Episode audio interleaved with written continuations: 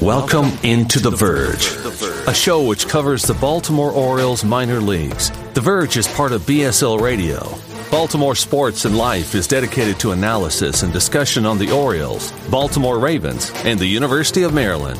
The site has a team of writers providing coverage of those teams and houses live streaming content weekly. Join the conversations at the message board, like BSL on Facebook, and follow BSL on Twitter. On Twitter. On Twitter. Welcome to On the Birds. This is Zach Spedden, joined as always by Bob Phelan and Nick Stevens, and we are back the night of the MLB trade deadline, just a few hours past the 6 p.m. deadline, to react to the big news of the day, which is the Orioles dealing closer Jorge Lopez to the Minnesota Twins for a package of four prospects, pitchers that are headlined by left-hander Cade Povich. We're also going to get into the acquisition of Brett Phillips from the Tampa Bay Rays what that might mean and what it probably doesn't mean, as well as the players who weren't moved at the deadline that frankly may not have been as active as some people were expecting. So we're going to get to that. But first, we'll dive right in with the big story of the day, which is the Jorge Lopez trade. Lopez, the Orioles' lone all star this season, was sent to the Minnesota Twins in exchange for four pitchers, including Cade Povich, as well as reliever, reliever Yennier Cano and pitchers Juan Nunez and Juan Rojas. In terms of experience, these guys kind of run the gamut. Nunez and Rojas are both pitching in short season ball right now, while Cano made his major league debut for the Twins back in May. Povich had pitched at high A Cedar Rapids and been very effective to this point in the season. And he really is the headliner in the deal. Currently, MLB Pipeline ranks him 26 in the Orioles farm system. Fangraphs has him right around there. And that ranking is a little bit more accurate because Fangraphs has players that were drafted by the Orioles in the 2022 draft class, unlike MLB Pipeline's list. So something to keep in mind as you go through post deadline prospect lists. Now, with Povich, it's kind of an interesting formula he has shown so far. A third rounder out of the University of Nebraska, big strikeout numbers this season for Cedar Rapids, 107 batters fanned in 78 and two thirds innings pitched he's the headliner in this deal. So it's kind of going to start here. But Bob, uh, just kind of fill us in with your thoughts on Povich and then what this trade as a whole uh, says to you. I know it's not a very popular trade amongst Orioles fans at the moment, but I'm actually okay with it. More than okay with it. I kind of like it. But um, Povich, yeah, I think he's probably at least based on what we can know right now. I mean, the two FCL guys, I'd love to learn more about. They might be the real targets, uh, headliners of this deal in the long run, just like Jean Pinto and the Jose Iglesias trade. But um, yeah, Pavit, uh, Povich, excuse me, Cade Povich. I, I like him a lot. I, I, am surprised he's all the way down 26th on the pipeline ranking. Uh, I'd like to see what happens when they completely update their list in mid August. I think I saw Jim Callis say they were going to do, but to me, he's like in the mid teens, right around where Drew Rom is. I would compare him favorably to Drew Rom. He has a little more velocity. Seems like his breaking balls, slider, curveball are distinct and good enough to even be better than Rom's. The changeup, the Orioles can work on that, and then he's got a four pitch mix. So I don't know exactly where I'd put him, but I like him better than Chayce McDermott, who we got yesterday, who I also liked a lot. I think McDermott probably has a little more reliever li- risk, but Povich, I, am a fan, and uh, a lefty that throws super hard. You can never have enough of those. And yeah, we got more than that too. So I like the trade. Yeah, I, mean, I have general thoughts about the trade, but just looking at Cade Povich there, I mean, he's having a really good season over there in high in the Twins organization. He's only 22 as well, so he's still about a year younger than the competition. And actually, more than looking up some of his splits earlier today, more than two thirds of his season has come against older competition. And the older hitters he's facing, he's pitching much better against that older competition. They're only hitting 216 against him with a 644 OPS on baseball reference. So uh, he's got more than 12 strikeouts per game, sub three walks per game. The XFIP is more than a full run lower than his 4.46 ERA. So you dig into the numbers a little bit, there's a lot to like. And just the pitch mix alone, I mean, he's got four pitches, the slider and curveball were beautiful pitches. Uh, ben Palmer, uh, former uh, co-host of the show, uh, one-time co-host of the show, uh, he instantly put out uh, the highlights of those two pitches. beautiful pitches. Um, you know, fastball runs up to 94, and 96, but I noticed on Baseball America, their report said, yeah, the, the 94, 96 is a velo bump for him. He wasn't, he was a soft tossing lefty coming out of college. Uh, and he can come out 94, 96, but he typically sits around 91, 93. So, you know, maybe you, the Orioles put him on a velo program, which we know has been successful with a number of players in the past. And you continue to develop that feel for that pitch mix. And, you know, you, you go from this soft tossing lefty who's now firing 95, 96 miles an hour with two good breaking balls and striking out more than 100 guys in you know, 78 innings, you're going to move up the prospect rankings. And the MLB pipeline one, I, I okay. But I've seen some more like twins centric uh, prospect rankings and guys who are, are much you know tuned into the twin system. And I've seen him as high as ninth on twins list. So I think that speaks volumes there. And I think of Steve Melewski as well, who had was saying that the Twins were apparently getting a lot of calls about Povich at the deadline. So this is a highly coveted guy by a couple of teams.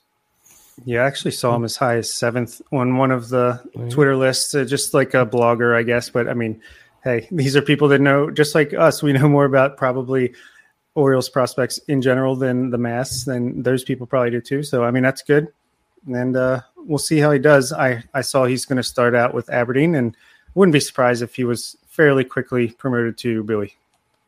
Yeah, I wouldn't either. And I think you probably bring him into Aberdeen just to kind of be easy. And I imagine that's going to be the case with McDermott too. But McDermott has clearer things that he needs to work on than Povich does.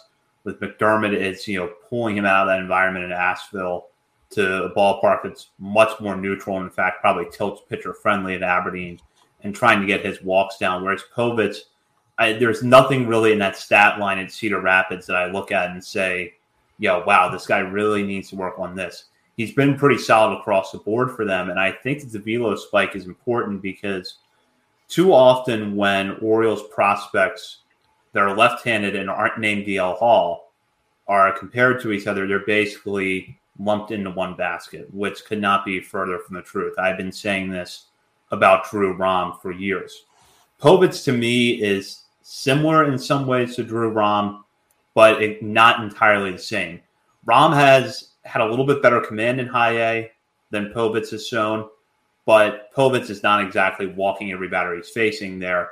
And Povich's fastball, you know, even if he's not hitting 95, 96 consistently, the fact that he's touching that in games does matter, especially when you have the slider and the curveball that he has that have such a bite to them. I was watching clips of them today, and both of them are just really impressive pitches. Um, so even if he lives off the fast or the curveball and the slider, and he's got a fastball that usually is low to mid 90s, but can bump it up to 95, 96, that's pretty good. And then if you could throw in a changeup, I think that the Orioles might have a really good starting pitcher on their hands. And I know that there were some projections coming into this year that suggested that Povich might have the ceilings of number four and number five guy. But, you know, even Fangraphs, which kind of put that in their report, acknowledged he had this 10 professional innings coming into this year. So there was a ch- chance there for some development. Yeah, I kind of imagine like he is now what a lot of people I think wanted Drew Rom to be at this point. And Drew Rom is a guy who I feel like you either like him or you just don't. Um, I mean, I do, but I, I, get why a lot of people, as he's moved up the rankings, I think maybe the strikeouts haven't been as high. You know, he doesn't have the big breaking curveball, uh, and as I think Povich does. I mean, he has those secondary pitches that are going to really wow you uh, and throw hitters off balance. And and I would kind of, we got a lot to process when thinking about our uh, updated top 50 list uh, on Monday, which is ridiculous, and I don't even want to think about it right now. But um, you know, I'm kind of looking at like you know, Povich. I'm putting probably ahead of Rom in our rankings, and I'm probably sliding him somewhere around 20th. Is what I was thinking, and I think Fangraphs has him 19th on their list. Uh, MLB Pipeline, like you mentioned, he's 26 right now. I'd imagine he probably moves up a little bit because this is a guy who is on the rise this year. When they get updated reports, I'm sure he's someone that's going to move up their list as well. And he's still got a higher ceiling. And like you mentioned, he's he's kind of still doesn't have a whole lot of innings under his belt. So I think this is this is a good project. And a lot of these guys going to Aberdeen, I think this is good as well. If you know, it'll be interesting to see do they get the bump up to Bowie first, or you know, does Drew Rom get to move get to move up to uh, Norfolk? Well, you got guys rephrase that. You've got guys like Drew Rom and some others ready to move up to Norfolk. You got a couple guys in Aberdeen who could get moved up, but I think McDermott, Povich, these guys are going to probably be more ready to move up to Aberdeen, and you really got nobody to move up from Delmarva to Aberdeen. So, uh, if anything, a lot of these trades have also helped kind of fill in that void that I think is going to be there with the rotations. Yeah, and like we've seen, this this team knows how to develop pitchers. I think it's it's safe to say that now, based on even at the major league level, what they've done with the bullpen with waiver claims and career minor leaguers. I mean, that's all the bullpen is, and it's one of the best bullpens in baseball. I think Chris Holt and company, Justin Ramsey, former guest, uh, they know how to get the most out of these guys. And look, they're getting targeting guys with just excellent stuff and feeling like they can work them into a good pitcher as well. And especially these FCL guys. I mean, the numbers are ridiculous. I'm sure we'll get to it, but yeah, I think I keep wanting to say Pavich. It's Povich, Cade Povich. He uh, he's got all the ingredients that I think this this development system can work wonders with. And for the record, I do like Drew Rom. Uh, it is up in the air whether I would put Povich or uh, Rom higher, but we'll see on Monday. I, I, like Rom a lot too, and I, I, think most of our listeners know that, but I'll just add that in for effect. All three of us are Drew Rom fans. Um, so do want to move on now to Yennier Cano. He's the only player in this trade that has major league experience. He has thrown 13 and two thirds innings for the Twins this year, and the results have not been great. 11 walks in that span, ERA of 9.22, inflated by some outings that are, frankly were really bad, but this is a guy that does have – some interesting things that he brings to the table. He throws mid to upper 90s with an arm angle that is unconventional for that. It's more of a down arm angle. Reports of a good splitter are there. Uh, it just has not quite put it together at the major league level yet. However, at AAA St. Paul this season, he was very effective 23 and two thirds innings with 25 strikeouts against just six walks and a 190 ERA. And with that, we saw a significant cutback in walks from where he had been the year before when he walked 34 batters in 69 two thirds innings between Double A Wichita and St. Paul. So the walks in the past have been an issue with Cano in the minor leagues. They weren't at St. Paul this year. He has struggled in the major leagues, and in fact, he's not in the Orioles bullpen right now. He was assigned to Norfolk.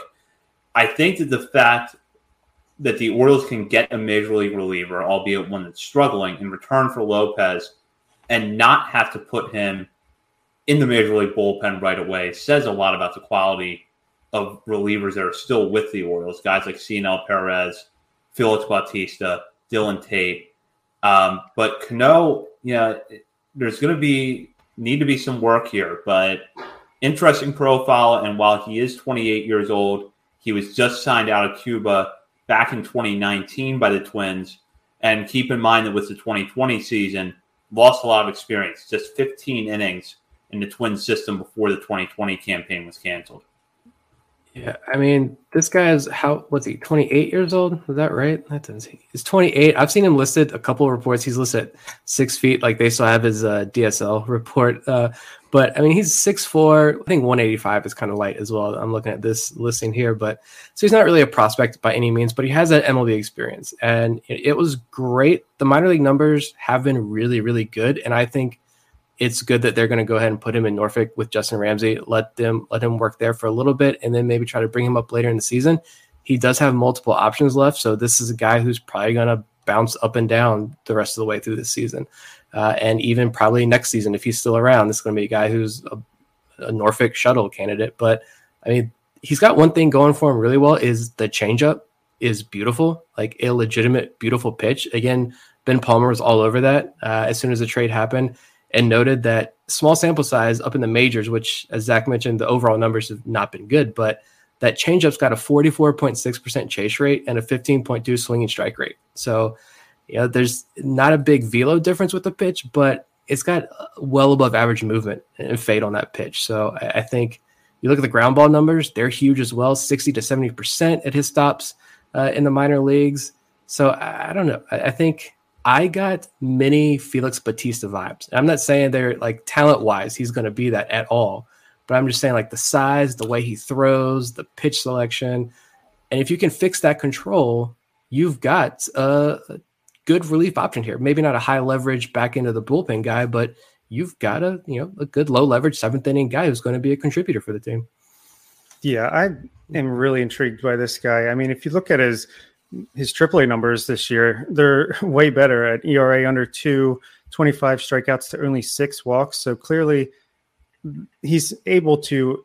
I mean, he's had higher walk totals in the past. I mean, AAA is kind of an outlier this year, but clearly he's capable of not walking too many guys. And actually, I feel like that's the one thing that this has been improved with our bullpen pieces is control, control, control. Akin, all of a sudden, he can throw strikes more often than not. Well, that seems to be the big strength of this organization when it comes to pitching development, at least in the bullpen. Um, I think they're basically just saying, uh, let it rip and throw it in the strike zone and see what happens. And I think this is a guy that could definitely be a candidate for, you know, benefiting from that. And he's got six years of control after this year.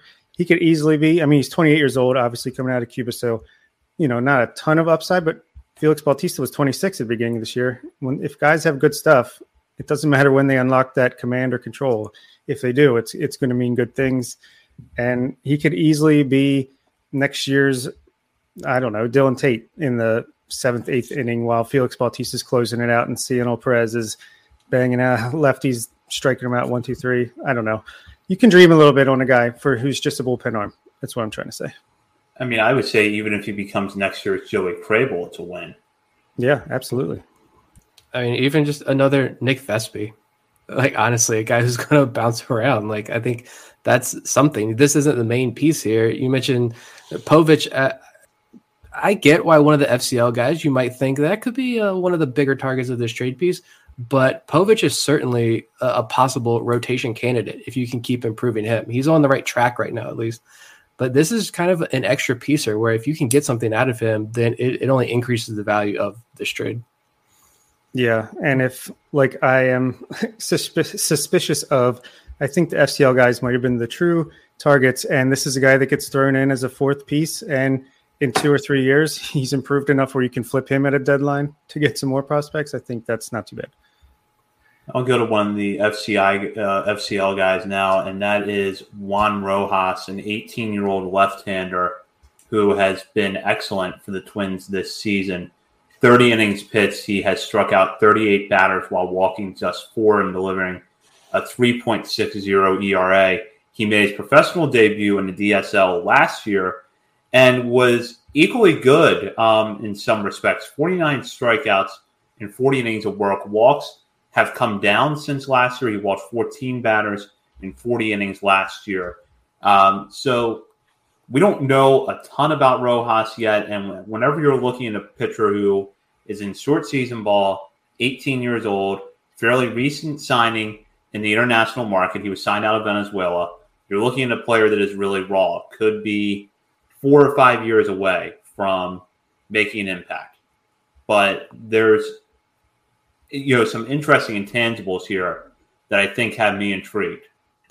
Yeah, like I said, obviously we haven't watched these guys, but you know, Baseball America did have a good report out today, right after the deal, and Rojas they noted four pitches and said he has starter traits and the control well advanced for his age, and so I only being 18 years old, I, I like that. I like the fact that even though there's limited info on these young guys, that most of what you can find out there right now is it's all about their control. And I feel like that's something that's missing with a lot of the pitchers that are in the FCL right now and in Delmarva right now, especially the bullpen pieces.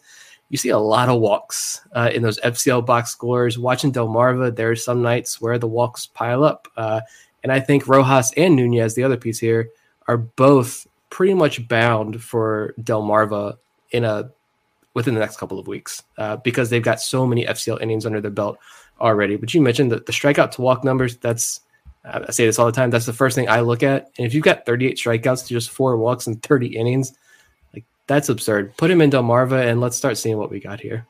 Yeah, I think Davy Cruz, who's shooting up our prospect ranks, uh, might have some competition for best lefty in Delmarva in a few weeks. Uh, this guy looks like he could be a serious stud. I'd love to get um, Kobe Perez back on the podcast at some point and ask him about these guys because, I mean, these both of these pitchers pitched against the Orioles FCL team this year, so clearly they have good looks on these people, players, and uh, they know what they have more than we do. Right now, it's just like exciting numbers on a page in a, a name and a young age. Um, Juan Rojas is three years younger than the competition in the FCL. 21 might seem old for Juan Nunez, and it is a, a tad bit old for the level, but he's actually, according to Baseball Reference, like exactly the average age in the FCL. So um, I think he, he don't sleep on him either.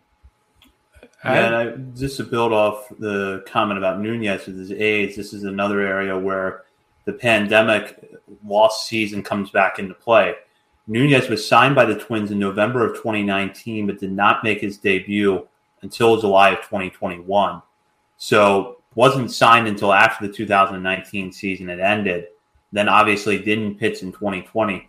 Then 2021 was assigned to the Dominican Summer League before joining the FCL this summer. So, despite his age, you're not looking at a ton of professional experience, just 76 innings over the last two short seasons since he signed in pro ball in 2019. Yeah, but you know, with I was going to mention the age thing, that exact point there. I don't, I don't care about the age. I saw a tweet from a, a Twins reporter who was saying that the Twins internally actually really liked Nunez, but they figured they would go ahead and take that risk with him because of the age. But like you mentioned, he he signed in 2019, so he didn't get to play in 2020. But he's got almost two seasons under his belt now in rookie ball, and again, 109 strikeouts, just 25 walks.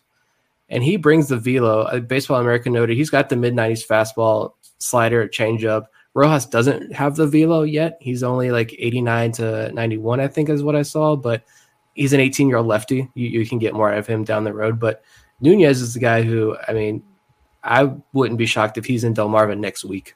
Put him in that Delmarva uh, bullpen, or you know, they like to go three inning starts with guys still, but put him in that three inning role and let's see what he's got.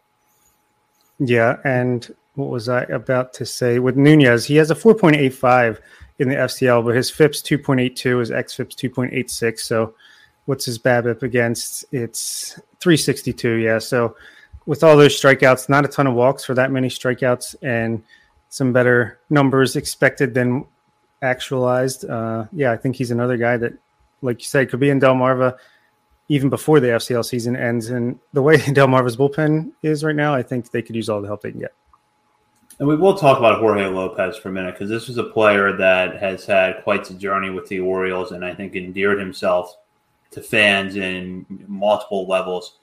Waiver claim back in 2020 uh, struggled for most of 2021 as a starter, moved to the bullpen this year. And I know for myself personally, I had expectations of him being a good reliever, but I didn't see all star closer out of the gate. So a ton of credit to Jorge Lopez. Everything that he's been through personally with the health of his son, uh, to professionally come battling back the way he did.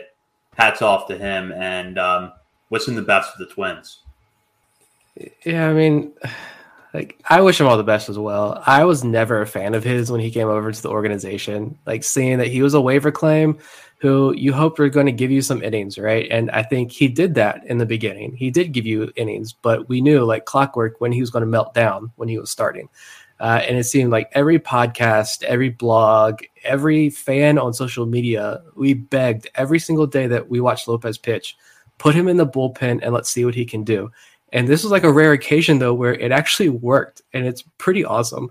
But I remember over the winter last season, whenever the, the deadline was, but I remember talking about Jorge Lopez on an episode and pulling up his game log, Baseball Savant game log against the Angels. I think it was the first time he pitched two innings out of the bullpen against the Angels in a game last year. And that was the first time where he was like in that bullpen role and the velo was up. You saw so many uh, metrics improved significantly in that short outing. And I was like, that's that's why. That's why you need to move him to the bullpen. That's it's a two inning sample size, but that's an example of what he can do. But why were we talking about Jorge Lopez in that episode? Because we were saying he's going to be uh, uh, not tendered a contract. I mean, that's how many people would have been upset if he would have been non-tendered last year. Like three people. That's it. Uh, so I think that is credit to him and the work he's put in, and that's credit to the Orioles staff and the work that they put in but you know the track record was just so minimal with him and i think the bigger returns that we saw from other organizations other relievers get you weren't going to get that for jorge lopez right? so i mean i did become a jorge lopez fan i wish his son and his family all the best. I think that's that's a beautiful story. Uh, but you know, I don't mind letting go of him right now instead of holding on to him too long. And then next year, he's got an ERA of five and he's struggling to hold a roster spot. I'm fine. yeah, yeah, I agree. I mean, I actually heard from someone that they were surprised that Lopez was traded because he had heard that you know he's good in the clubhouse and and they wanted to keep him around unless they were blown away. And I've also heard people say that they are fine with trading Jorge Lopez, but not for this lackluster return. So something doesn't add up there, which is what leads me to believe that one of these guys, the Orioles just absolutely love uh, that they got back because I think they were only planning to trade him if they got an offer that they loved, and evidently they love this offer. So, yeah, uh, Lopez, like you said, I mean, we were talking about he's probably going to be non-tendered over a million dollar contract, and now here he comes, and he's one of the best relief options on the trade market. Four months later, his July ERA was four and a half, close to five. So who knows if he can keep this up? This is like the first three, four months of success he's ever had at the major league level. He's approaching 30 years old. It's it's risky to ha- hang on to him. Look, we held on to Paul Fry and Tanner Scott, and look how that went. So maybe they got a little antsy. They don't want to hold on too long if they don't believe he could be quite this good in the long run. I do think he'll still be a good reliever, and I think he'll help the Twins bullpen out exponentially. I mean, he's got great stuff hard 90s, a high 90s sinker with four pitches he could throw in there. So I'm rooting for him. Hope he pitches well the rest of the way.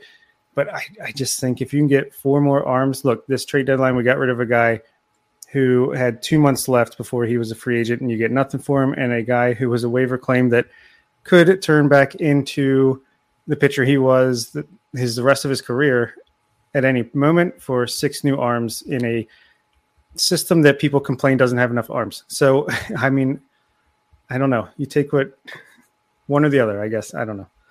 Like the bullpen still has Dylan Tate. You still have Felix Bautista. You still have a lot of pieces that are having impressive seasons. And there are options in AAA who can step up. Uh, we think can be contributors right now. Hopefully, this means Nick Vespi can stay permanently. It, uh, we know that Elias likes to work that waiver wire. Rosters are being shuffled right now. I'm sure uh, they're keeping a close eye on that waiver wire right now. This roster can still get better as the season ends. Like this, this Mancini moving Mancini and Lopez, I don't think makes this roster worse. I mean, it does initially, but their production, I think, can be fairly easily replaced as far as winning baseball games goes. Yeah, I agree. I think the Orioles were probably a 77 to 81 win team with the roster they had the rest of the way, including Mancini and Lopez. I think they're still probably a 77 to 81 win team without them. And I think that, you know, to get to the playoffs would have required a lot of things breaking the Orioles' way um, and a lot of things not going the way of teams ahead of them. Could it have happened? Sure, but it wasn't a guarantee. And I think that the Orioles looked ahead and thought, well, we're sitting pretty good for 2023 right now. We've got a chance to add to this system and to hopefully stockpile that if we do need to make a trade next year to reinforce the major league roster, we have the system to do that. And just to the point of relievers, I kept thinking back to Zach Britton today. Because I remember after the 2016, my thought on Zach 2016 season, my thought on Zach Britton and trading him was what was the rush? You've got two years of team control left. Even if he's not as dominant as he was last year, he's still really good. Um, you know, why rush? The Orioles would be in much better shape right now if they had traded Zach Britton after the 2016 season. I, I have no doubt about that. For as much as a what if as the Manny Machado trade is always looked at in, been looked at in that context, imagine if the Orioles had moved Zach Britton after the 2016 season rather than waiting all the way until the 2018 trade deadline. And look, they got Dylan Tate out of that trade. That was not a bad trade. When you look at half a season of Zach Britton versus Dylan Tate, that's a win. But 2016 trade would have been a little bit better. Yeah, I mean, that is a, that's a tough decision, but I am never against trading high on a reliever because that is the position that is – most easily replaceable, most combustible. You can go from the best to the one of the, the worst in like a year or two. I mean, even when the Orioles are inevitably winning in a year or two or three, whatever it is, I am fine with trading high on relievers, especially as they're starting to get expensive in arbitration potentially. Use that money wiser elsewhere in the rotation as a starting position player. Save their money for the stars and you know do what the Brewers did. I like the Brewers move. You, you trade Josh Hader, even though he's one of the best relievers in baseball. He's got a year and a half left. Trade him, but while he's expensive, and you can get a comparable reliever plus three prospects on top of it, or or two relievers and and two prospects, whatever it ended up being. I just like that. Just keep extending your window of competition. Don't go all in on a 2022 season that is an outside shot. And there was a this is a little bit off topic, but Dan Szymborski had a great article for Fangraphs where he analyzed the Trey Mancini trade, where getting rid of Mancini for the last two months of the season dropped our playoff odds from five and a half percent to four point eight percent. So really not that much of a difference. And I'd be curious to see what the Lopez subtraction does to that as well. I can't imagine it gets under 4%. I mean, it can't be all that much. He's a reliever when we have a bunch of good relievers. I mean, this team won last night and they're winning right now. Mateo just hit a three run homer, apparently, and the Orioles are winning. So uh, this team can still win. Uh, and like I mentioned, this roster can still get better with the additions that you can bring up, hopefully. I mean, there's maybe we can talk about what this means for some of the prospects who could make this roster better and if they're going to be able to come up anytime soon or not. But uh, I think everything's sitting pretty. Like I don't tell me I'm drinking too much orange Kool Aid. I don't care. Give me more. Like I, I like this position, and you're setting yourself the way the roster is set up because maybe I'm jumping ahead a little bit here, but you're still this roster is still set up to have a huge, huge offseason with some major league pieces combining that with a lot of the the prospects that we know those these big time trades are going to be coming hopefully but i think you set yourself up pretty beautifully for a number of big offseason trades where the price to acquire a lot of that talent that people are clamoring for is going to come down significantly yeah, and to prove that we're not just Elias stands, don't don't torch us on Twitter just yet because we're going to talk about a move that maybe we weren't aren't the biggest fan of. I, I, don't know. There was one acquisition the Orioles made. Also, I was reminded how pissed off I was that Zach Pop was not protected prior to the uh, Rule Five draft that one year when he was traded to the Blue Jays, and we have to face him in division now. But uh, yeah, I was reminded of that too, and um, that's that's the that's the one move that in the moment I haven't liked in the Michael Elias regime, but um, won't focus on that too much tonight. We'll jump now to Brett Phillips, the acquisition that the Orioles made Phillips had been DFA'd actually after the Rays acquired Jose Siri as part of the three team deal that sent Trey Mancini to the Astros on Monday. A lot of teams were rumored to be in the mix for Phillips. And then all of a sudden, uh, about an hour or so before the deadline, the Orioles swoop in and grab Phillips for cash considerations. Phillips was originally drafted by the Astros, but has become something of a cult hero for the Rays due to his heroics in the 2020 season He's from the area, Seminole, Florida. Um, seems like a very fun loving, energetic guy that's good in the clubhouse.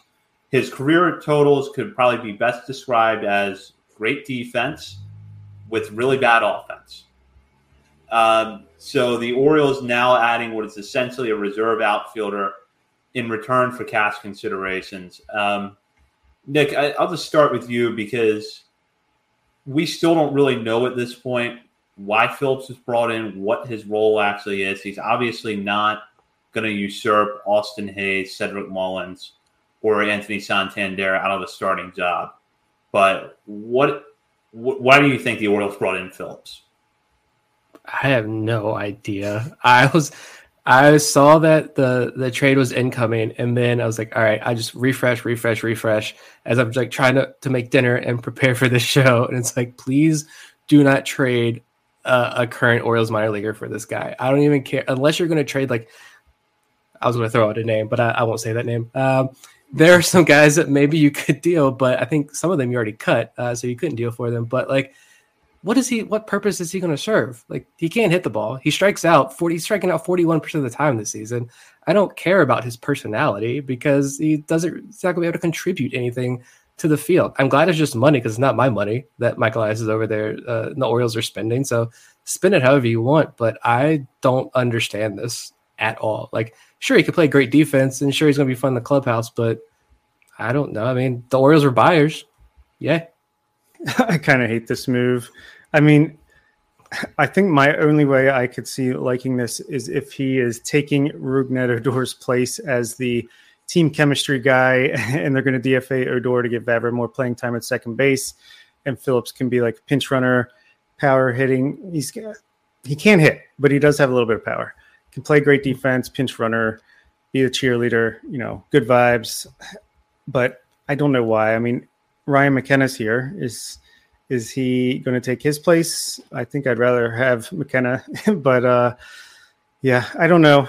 He's just going to block Kyle Stowers. Apparently, uh, Kyle Stowers will never get his shot. Now that's what I've heard on some uh, Orioles places. But um, yeah, I, I'm puzzled and I don't like it.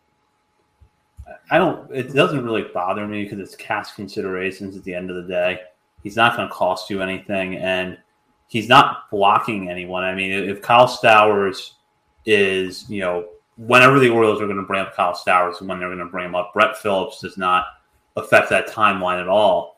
I think what I'm more wondering is, you know, I kind of thought the Orioles liked Ryan McKenna to the extent that they wanted to continue to give him reps when possible to see if he could stick as a fourth outfielder. Yet Phillips feels like a left-handed hitter, hitting version of McKenna with far worse contact skills and a little bit better power. Uh, the only other thing that I could think as I was racking my brain on this today is, you know, does it spell trouble for a guy like Tyler Nevin, who hasn't played that well and doesn't offer the type of versatility you're looking for?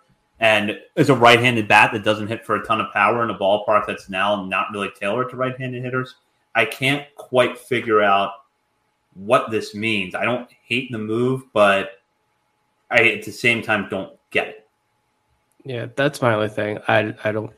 I mean, there's nothing to hate about it because, like you said, yeah, it's this is not going to prevent Kyle Stowers from not getting called up. I think that's its own conversation of when are we going to see Kyle Stowers because he's literally doing everything that he needs to do down there in Norfolk, and he's still not getting that, that opportunity. But that's that's the only question that I want, and I don't know if anybody's come out and said anything. That was so close to game time. I don't imagine Elias or anybody going to come out and make comments yet, but I, I just want to hear why why the move was made because right now, like I said, I have no clue, and I don't even really know like how to respond to this. If we even should have responded to this, to be honest. yeah, when I saw this trade, I was like, okay, Santander is clearly getting traded, and this is just yeah. like an extra outfield depth piece to have just in case of injury or something. But it never happened. Maybe that's what it was, and a trade just fell through. I don't know, but yeah, I don't know. Yeah, that, I got nothing else. That was that was the point that I was going to make too. Like I I had real bad vibes there. The last like five minutes of the deadline. Like something else big is going to happen. I'm waiting for like Nathan Ruiz or Zach Silver to come over there on Twitter and be like, Anthony Santander is now walking off the field. Um, I was waiting for something like that to happen, and it never did. So I mean, that's a good point as well. Was this the backup uh, in case there was a trade and that trade fell through at the last minute? That I don't think we'll ever find out, but yeah, we'll we'll see how they phrase this and how they uh, pitch it to pitch it to fans. And I like the comment from Simpkin, another arm, because I think Brett Phillips is mostly known for position player pitching at this point. that's like his best contribution. Maybe that's what they wanted. You know, in case they get blown out one night, they can just throw him out there.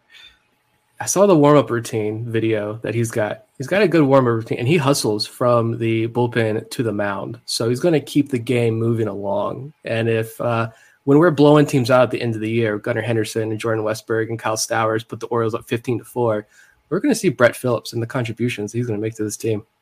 Well, it's also, it's also getting ahead of the curve. I mean, you got to look ahead to the pace of play initiatives that are coming into effect next year and realize that when you have that position player in the bullpen warming up for a blowout game because Gunnar Henderson has hit three home runs and Kyle Stowers is at two when the score is 15 to 4 Orioles, Brett Phillips better get to the mound quickly. He's going to do that. Oh, man. We needed more trades to talk about. yeah. I thought for sure when this trade came out so early in the day that we were going to be a little busier, maybe have one or two more, but it wasn't meant to be. So let's talk about that. The deadline was overall, you know, you had a lot of reaction and a lot of noise about the Mancini, Mancini and Lopez trades. Yet I think it was probably a quieter deadline than most were expecting. we heard a lot of speculation about Anthony Santander possibly being moved, Dylan Tate possibly being moved, Jordan Lyles. Um, even, you know, I think there was some speculation like, would a team put together a huge package for Felix Bautista? In the end, all of those guys are still Orioles. Santander is probably the most surprising, but right now in a lineup where, you know, things seem to be hit or miss with some key guys, Santander is at least hitting for power. And with, I believe, 18 homers right now, maybe a 30 home run season going into the offseason does more for his trade value. I'm, you know, we'll never know, but I'm inclined to believe that the Orioles probably dangled Santander out there, didn't get the offer they wanted, and decided to just fold it in and revisit it in the offseason. Yeah, I don't really know. I was expecting Santander to be the other the big trade piece. Um, Lyles, I was iffy on. Yeah, clearly they don't really care uh, about you know clubhouse chemistry and keeping this team intact for uh, to try to end the season strong. But you know, so trading Lyles, I think was definitely could have been an option. But um, I, I don't see who who right now do you think the Orioles would use to replace Lyles in those innings? And that could just really cause a mass ripple effect. I wonder how much traction there was on a potential Jordan Lyles trade, or if they're just going to let him finish out the year. That's the plan the whole time, and then just not pick up the option and and let him walk at the end of the year. Because I feel like if you remove him, it's weird to say that you got to keep Jordan Lyles, but if you remove him, what does that do to the bullpen? How does that affect the bullpen? Clearly, I don't know. Bruce Zimmermann's kind of up and down in Norfolk. He has an okay start, and then he gets shelled the next night down there in Norfolk. DL Hall's coming off back to back really bad starts in Norfolk, so I, I, think there's a lot of flux. Uh, and so I don't know if how hard jo- Jordan Lyles is probably shopped, but Santander's the only shocker to me at this point. Yeah, I agree with that. And, you know, hopefully he finishes out the year strong, has 30 homer season on his resume, and has a increased walk rate, at least at the end of the year. It'll look like an increased walk rate, even though it was really just one month. And you trade him in the offseason.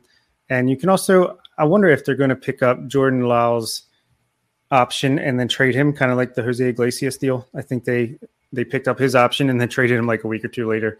Uh, I could see that happening as well. I think Lyles will be more attractive in the offseason when he could be just like a, a, a guy teams can look at throwing out there as a fifth starter, sixth starter, just eat some innings when needed, and not necessarily someone that's going to make a push for a postseason berth. Yeah, I think the ripple effect that Nick pointed out is worth noting because I don't really know. Jordan Lyles is a fourth or a fifth starter on most contending teams, maybe even a sixth guy on a deep roster. And I don't know what that really is going to get you at the trade deadline. Um, you know, a, an organization that would be ahead of the curve on development could have gotten Austin Voth on a waiver claim a few months ago. And his numbers right now at the Orioles probably suggest six guy in a starting rotation for a playoff team. Um, and then the other thing too with Lyles is he has massive home road splits where he's significantly worse on the road this season, which is not something we're used to seeing from Orioles pitchers. That doesn't mean I think he would have been bad in all 29 other ballparks, just that you know, I think especially if you're an American League team, you might look at that and think, well, you know, if I bring Jordan Lyles to Minute Maid Park, am I getting the 2021 Jordan Lyles or something else? Because I'm clearly not going to get the best of Jordan Lyles in 2022.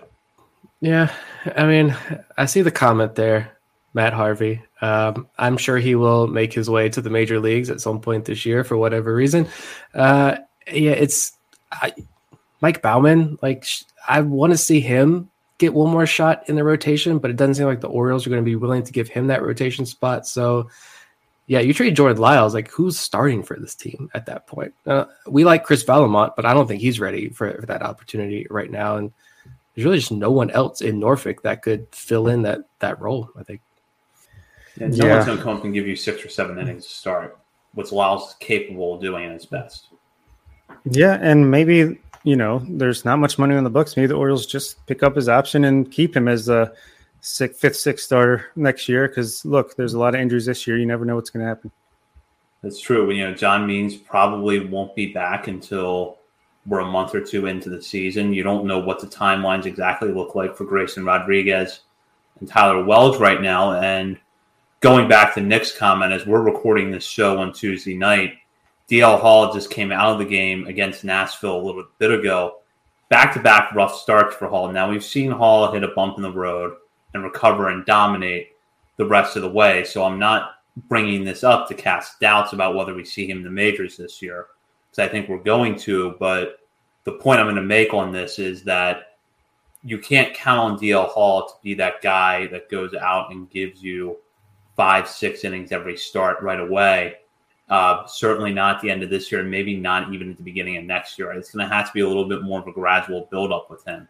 We know how much talent he has, but there are some issues with efficiency there. And, you know, Jordan Lyles at his best is extremely efficient.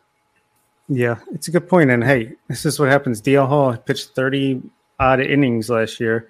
And for the past two or three years, like he's he's still got some learning to do. As electric as his stuff is, he's getting to AAA with the new ball.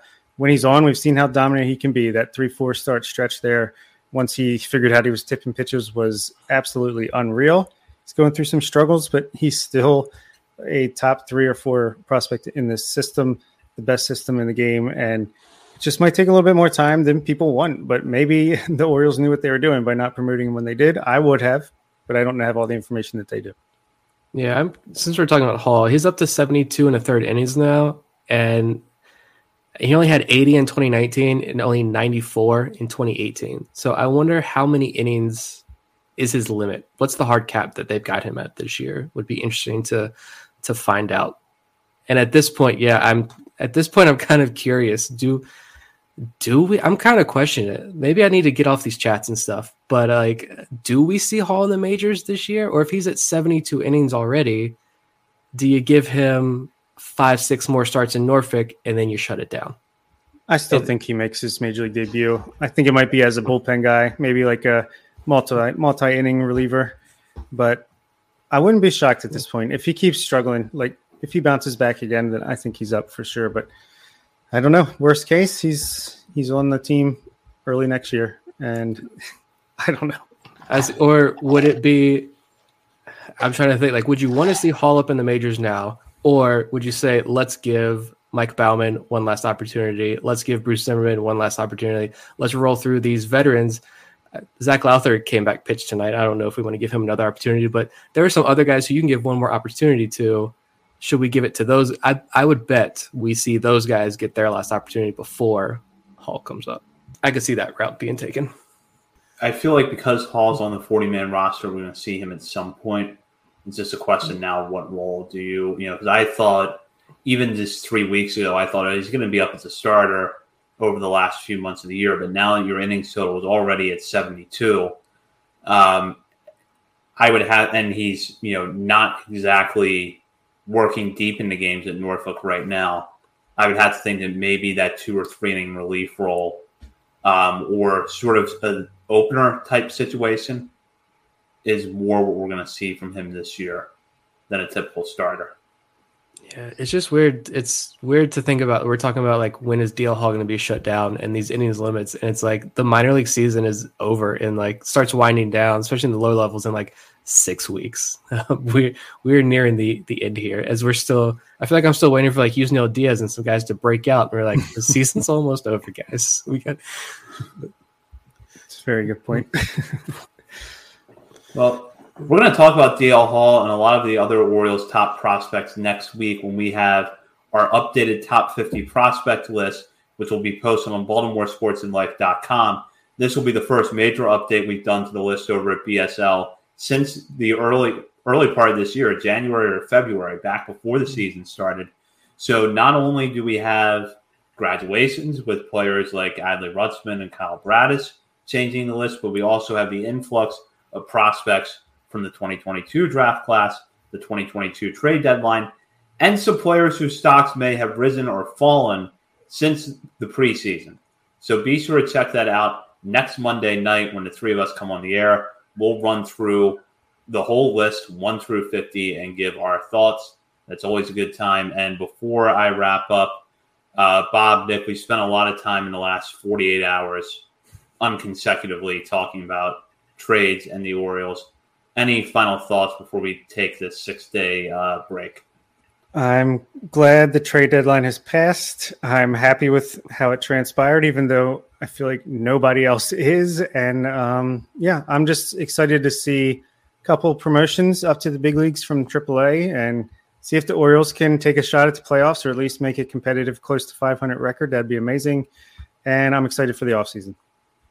F. This all gets an F. everything, everything gets an F minus. This trade deadline was a disaster. I'm done. I'm out.